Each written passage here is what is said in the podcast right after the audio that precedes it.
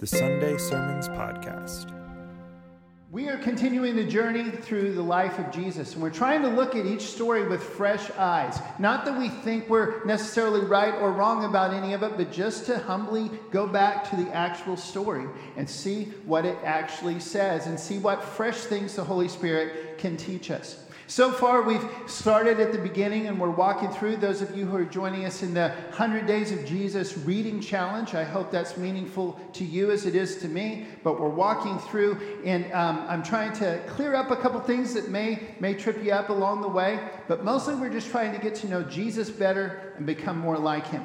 Along the way, we're going to see his relationship with certain key people. And today, since it's Mother's Day, and it's also pretty much that part in the story, we're going to focus on his relationship with his mom. Is that cool? We good? That's where we're at on this journey so far. So far, what we've seen is young preteen Jesus made it clear to his mom in the one interaction that we have in the scriptures between the two of them. He made it very clear that he was about his heavenly father's business. That no matter what she expected of him, or Joseph, his stepfather, uh, expected of him, that he was all about what his heavenly father wanted. And as he keeps going on through his life, we see this get clearer and clearer. He starts out his adult ministry by getting baptized by John the Baptist, just like everybody else around him. There's several reasons he did that, at the core of which it symbolizes brand new starts, which is something Jesus is clearly all about. One thing that might trip you up, I'll just go ahead and get this out of the way. As you read the four accounts, you'll notice that there, it almost looks like they clash about how he called Andrew and Peter. They don't actually clash it's just talking about different days. Andrew was one of John the Baptist's disciples before he was Jesus' disciple. And he brought his brother Peter to meet Jesus. And Jesus instantly talks to him like he'd known him forever and gives him a whole new name. It was just on a different day that he actually formally called them to follow him and they left their nets and came. It's, it's, not, a, it's, it's not a disagreement in the scripture, it's just it's a different day. Um, also, a couple weeks ago, or maybe last week, recently, I, I, I, told you about one thing that trips a lot of people up. That um, Matthew says that Jesus, being a Nazarene, fulfilled prophecy, and there's no specific prophecy about that. What, what, the way that one of the ways that that, gosh, I can't talk this morning. Let's try this again. One of the ways that that fulfills prophecy is that in those days people in Nazareth were looked down upon. Everybody just looked down on Nazareth. You see that in this story in John chapter 1, verse 46. This pretty good guy named Nathaniel, uh, Philip goes to get him, and here's his response. He says, I have found the Messiah. It's Jesus of Nazareth. And he says, Nazareth? Can anything good come from there? Nathaniel says, Come and see. Pretty cool. Great advice Great way to lead somebody to Jesus even now. Come and see. It's as simple as that. So here we are. He's got a couple of disciples at this point. He hasn't chosen the 12. There's just a few that are informally following him, trying to come and see, see what's going to happen, see what, see what he's going to do. There's a couple that he's asked to formally become his followers and follow him around. It's a small group, it's not the big group that we eventually get to yet. That's where we join them in the story.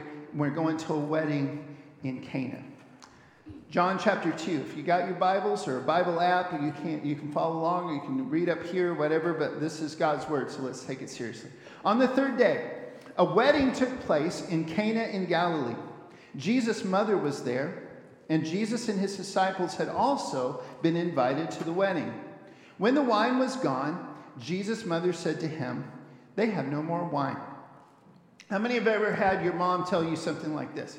I don't mean the wine is gone. I mean, tell you something as a fact, but you know good and well what she's really telling you to, is to do something about it. How many know what I'm talking about? That's a universal mom move right there. That's just a mom move across cultures. That's how that works. And you see Jesus' mom doing. They have no more mind. It's not just like a statement of fact. She's not gossiping. She's she's saying, "What you gonna do?" Right? Woman, why do you involve me? Jesus replied. My hour has not yet come. I'm going to talk about that title in just a second, but let's just keep going looking at the text. Woman, why do you involve me? Jesus replied, My hour has not yet come. His mother said to the servants, Do whatever he tells you. Now, it's funny because we all read into that some real passive aggression, don't we? Anybody who's ever had a mom or been a mom, we all, we, we kind of go, oh, oh, oh, he's got to now. Because his mom, his mom is, she's saying, well, do whatever you want.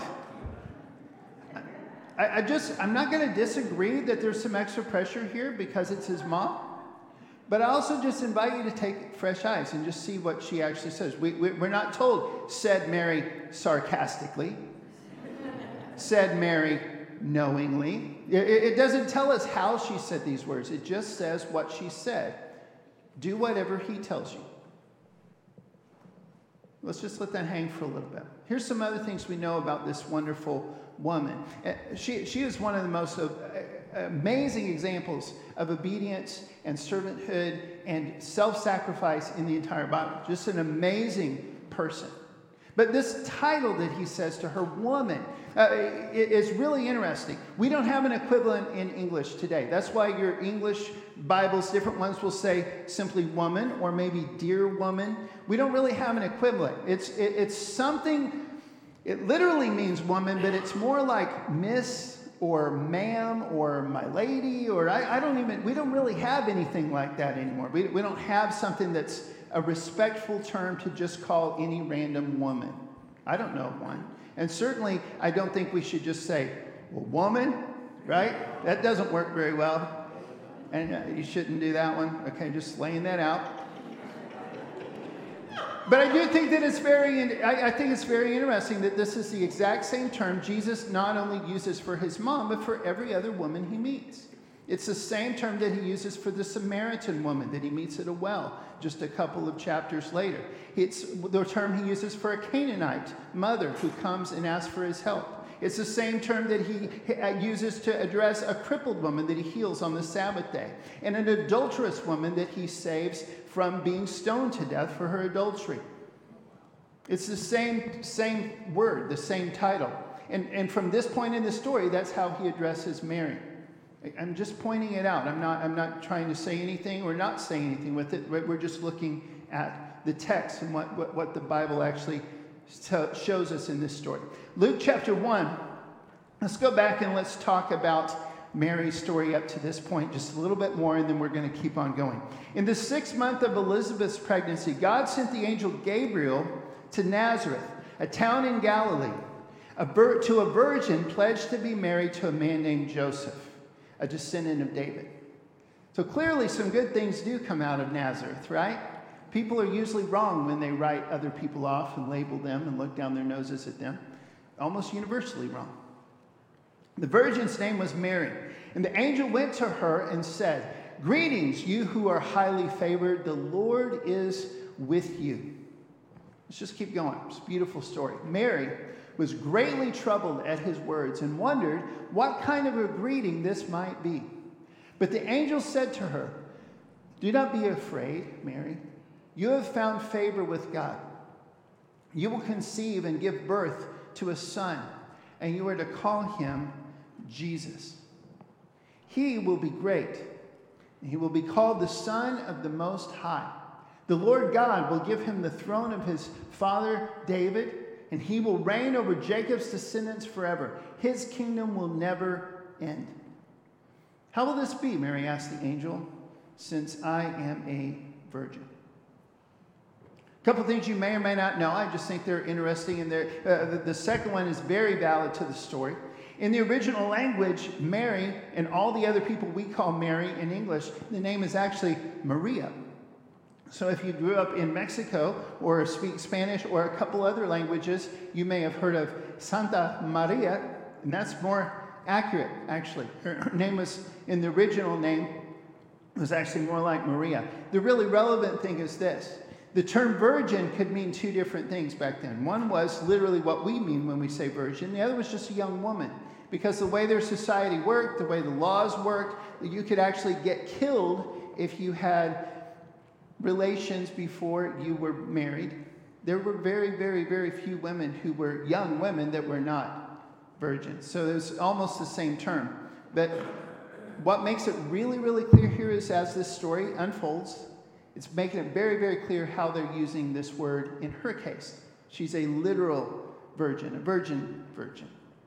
The angel answered, The Holy Spirit will come upon you, and the power of the Most High will overshadow you.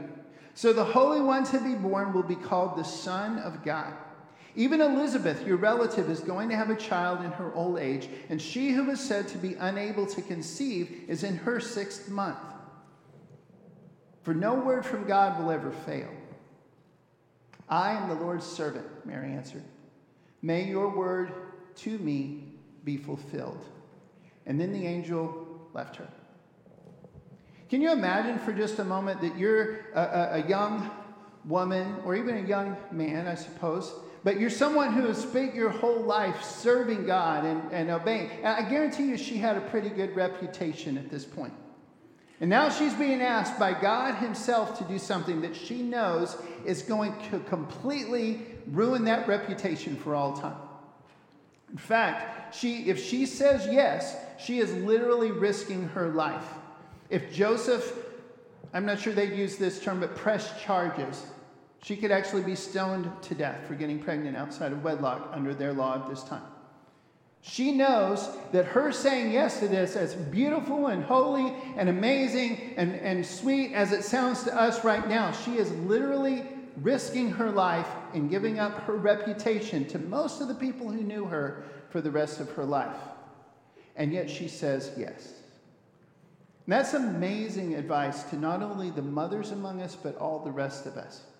I'd like to just point out, if you'd say this out loud with me integrity is greater than reputation. Would you say that with me? Integrity is greater than reputation. Your integrity is who you actually are. It's the choices you make, no matter how you feel, in person and in public, wherever you go, whatever you do. The real you is your integrity. And that's always way more important than what people think about you.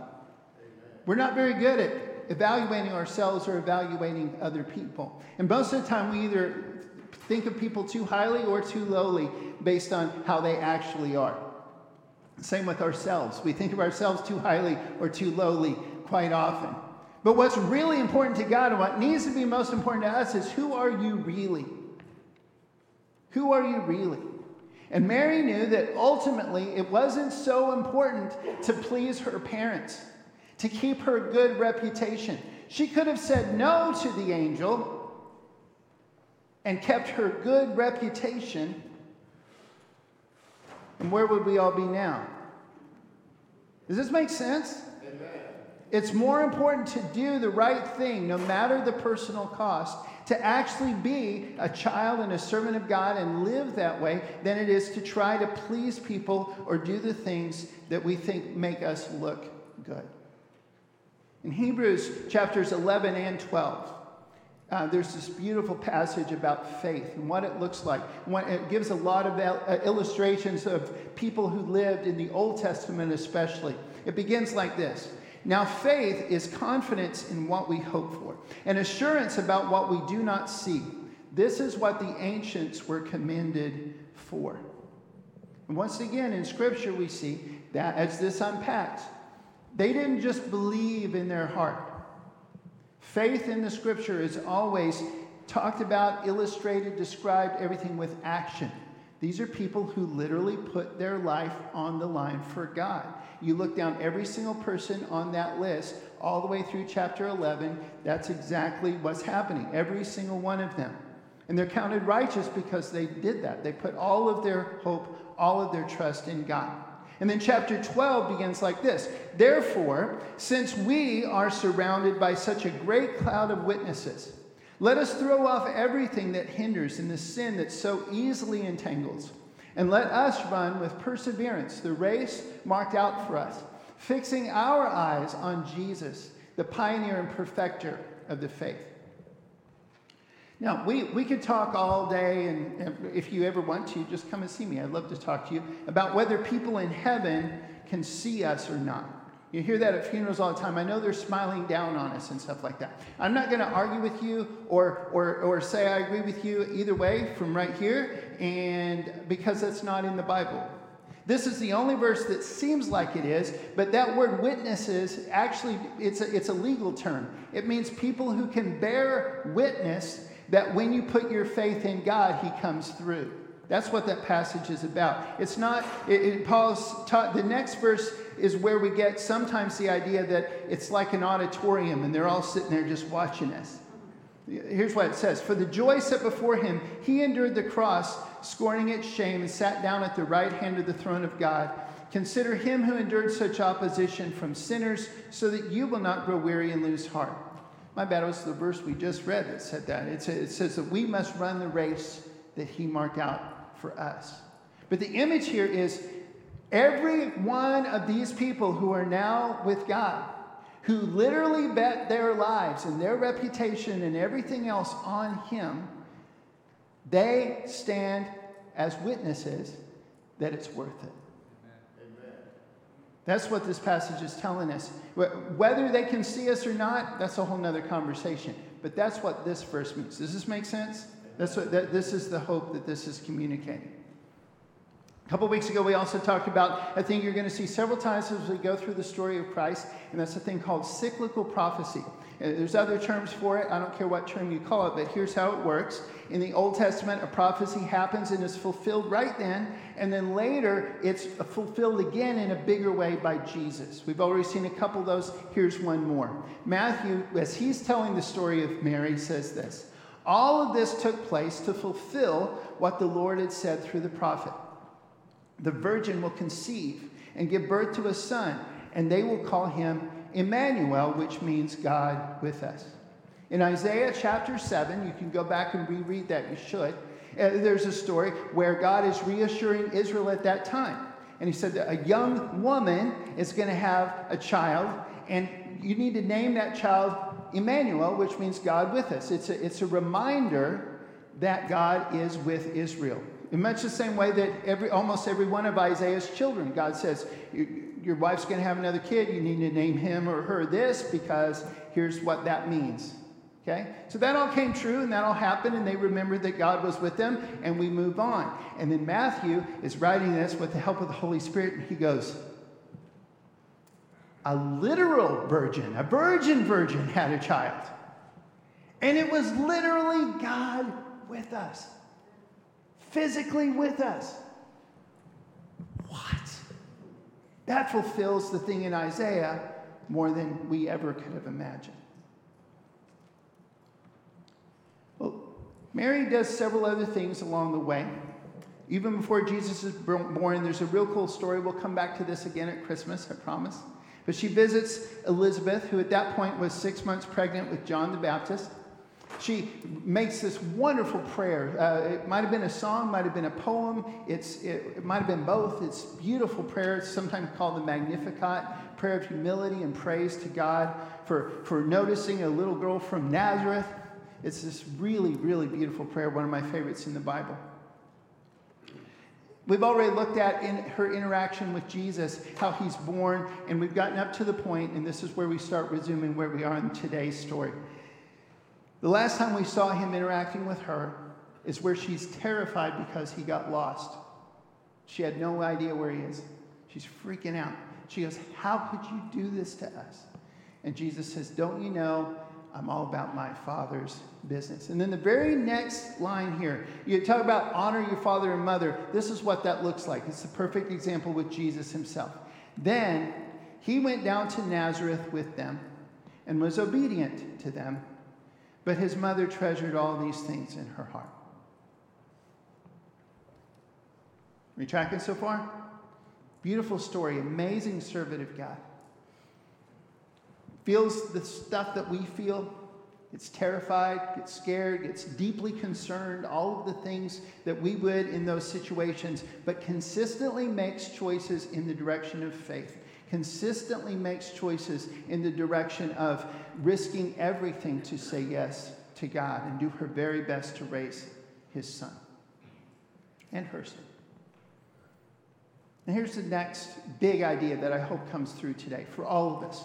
Mothers, as you raise those little rapscallions that God put into your life, day after day after day after day, and as they go and become adults and, and get into more trouble or do more amazing things or whatever happens, I want you to remember this.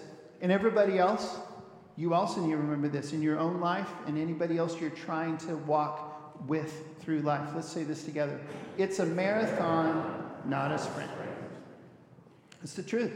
Imagine if Mary would have spent her whole life looking back on, hey, listen, Jesus, listen to me because God chose me, okay? He made me your mom.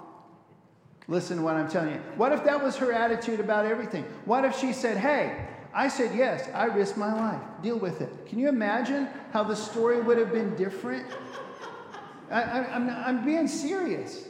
Because a lot of times that's how we go through life. We do one or two really good things, and the rest of our lives, we hold it over everybody else's head. Or ima- imagine what would have happened if Mary would have said, What if I lose him again? What if I mess up again? And her whole life was defined by that one moment. Can you imagine how terrible that would have been? But overall, this is a, just one of the best examples in the entire scripture. She was faithful to the end. And that's what it looks like. That's how it works. True faithful disciples, mothers, and everybody else are the people who keep following. They're the people who keep obeying. They're the people who keep repenting when they fail. And they keep learning and growing from their failures as well as from the things that they get right. And they keep remembering it's a marathon, not a sprint. And they are constantly, strategically trying to pass that faith on to the next generation. And in every single one of those, we see Mary as one of the best examples there is. Jesus also made this clear. You would imagine that there'd be text after text after text in the scripture of Jesus trying to praise Mary and tell people just how amazing she is. It, there's actually kind of the opposite sometimes. For example, uh, one time, uh, several times actually, people came and, and said, Jesus, your mother and brothers want to talk to you outside. And he'd say something like this this is in Matthew chapter 2. He replied to him, Who is my mother and who are my brothers? Pointing to his disciples, he says, Here are my mother and my brothers.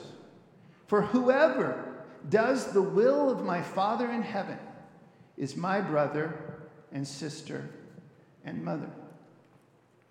One time, Jesus was driving out a bunch of demons, and his reputation was kind of on the uptick for a few minutes. And he was teaching him, and it was getting even higher. People were really excited. And there was a lady who just got really excited in the crowd. This is in Luke 11. It's a, a, little bit further down the story. But she, it says, as Jesus was saying these things, a woman in the crowd called out, Blessed is the mother who gave you birth and nursed you.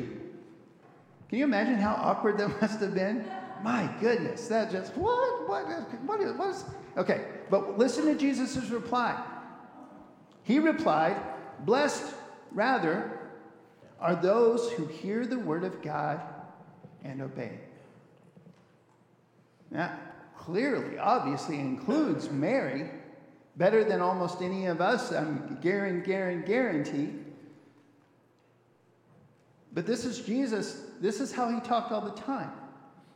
Because he doesn't just love mothers or fathers, he loves single people. He doesn't just love people who have never made a mistake, legally and got caught for it. He doesn't just love sinners who have just totally blown it and are so thankful when they finally come. He loves everybody. He doesn't just love men or women or Jews or Gentiles. He loves everybody. And whoever does the will of his Father in heaven, he counts as family. This is so consistent throughout the entire scriptures. Is this, does this make sense to you guys? I, I hope this is, this is so important because there's so much hope in this. I know that sometimes Mother's Day and any holiday really is, it kind of brings up some pain. It, it, for those of you who, who wish you were a mother or just lost your mother or you're afraid you did or you never got along with your mother or, or I don't know, there's, there's, there's a lot of stuff that just comes up in holidays. I want you to know we're, we're praying special for you today. The people who this is an awkward day, we're praying for you especially. But all of you mothers and every single other one of you, I want you to remember it's a marathon, not a sprint. Whatever you've done amazing up to this point, keep it up. Don't just relax and keep telling people that story. Whatever that you've blown it, wherever you've blown it, don't pretend that never happened, but move on and learn and don't do it again. And Jesus, whether you're a mother or anybody else, Jesus will love you just for trusting Him and obeying Him and doing your best. Do you feel that? Do you hear, hear the hope that's in this story? You see that Mary did come back around. She tried to stop Jesus a couple of times, her and her brothers, her, her and his brothers. They tried to shut things down, and Jesus just kept doing it because it was more important to him to do what he was supposed to do than to please his mom. I guarantee you that was hard for both of them.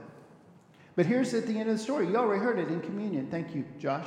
Near the cross of Jesus stood his mother, his mother's sister, Mary, the wife of Clopas, and Mary Magdalene, four women, and also John, his disciple. When Jesus saw his mother there and the disciple whom he loved standing nearby, he said to her, Woman, same term again that he used earlier, here is your son.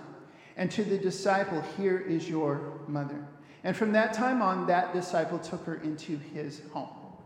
Jesus uses that term one more time. The person who actually met him after he came back to life was Mary, Maria, if you will, of Magdalene. And he calls her the same thing, woman. just, just pointing out this, what that text actually says. The last time we see Mary mentioned at all in the Bible is in Acts chapter 1, verse 14.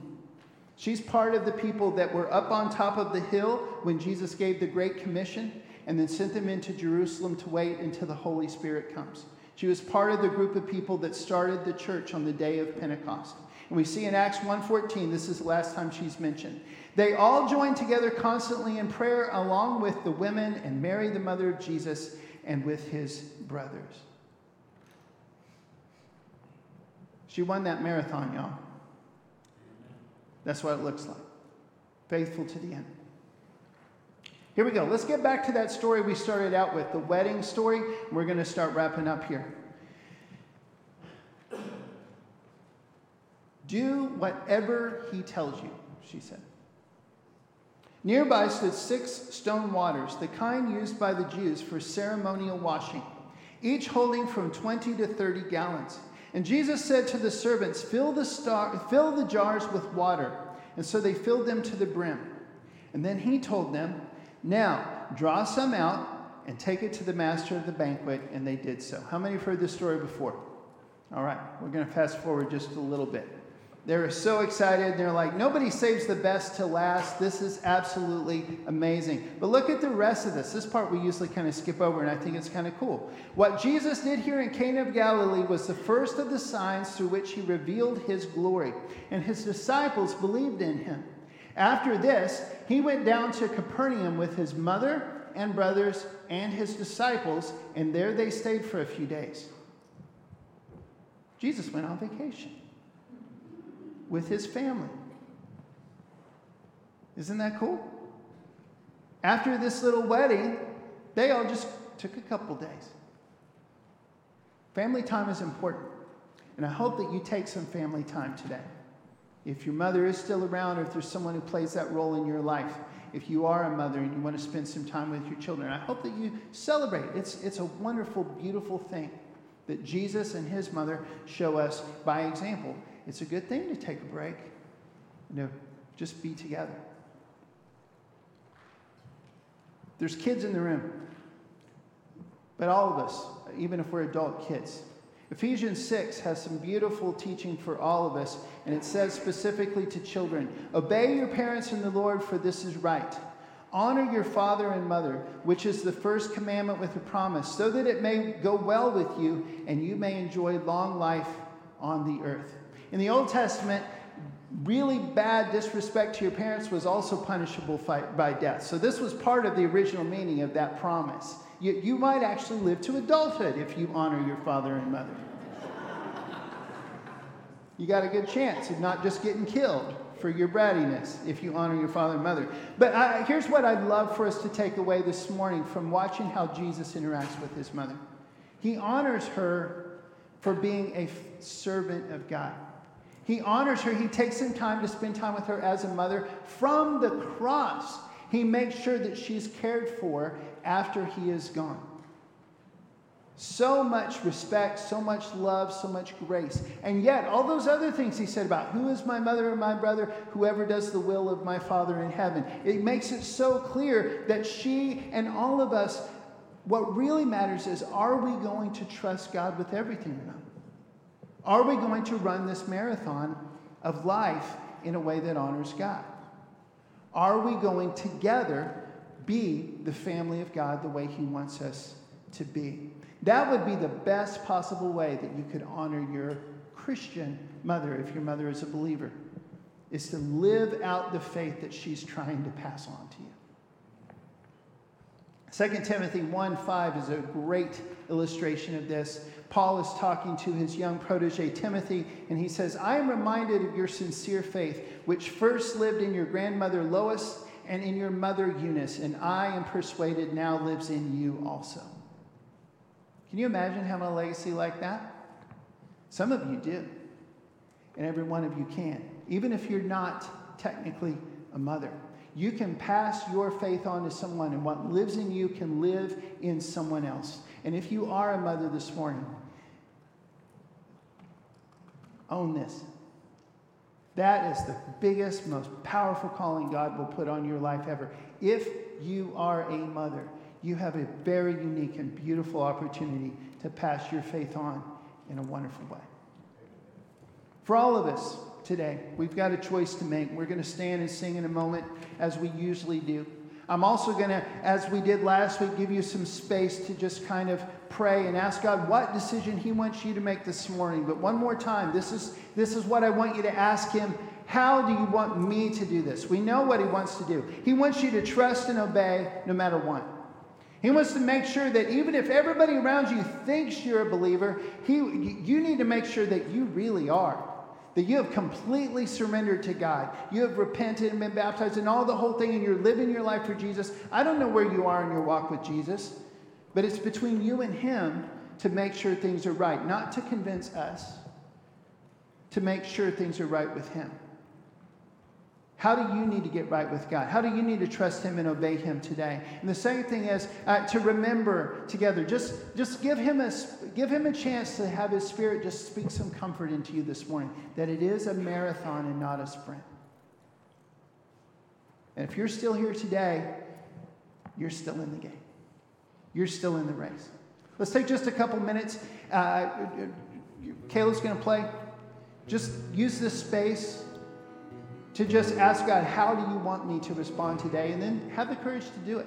I'm going to be at the back. If you'd like to come and share during the song uh, some decision or pray with us, uh, somebody will be up here at the front as well. My father will be up here today.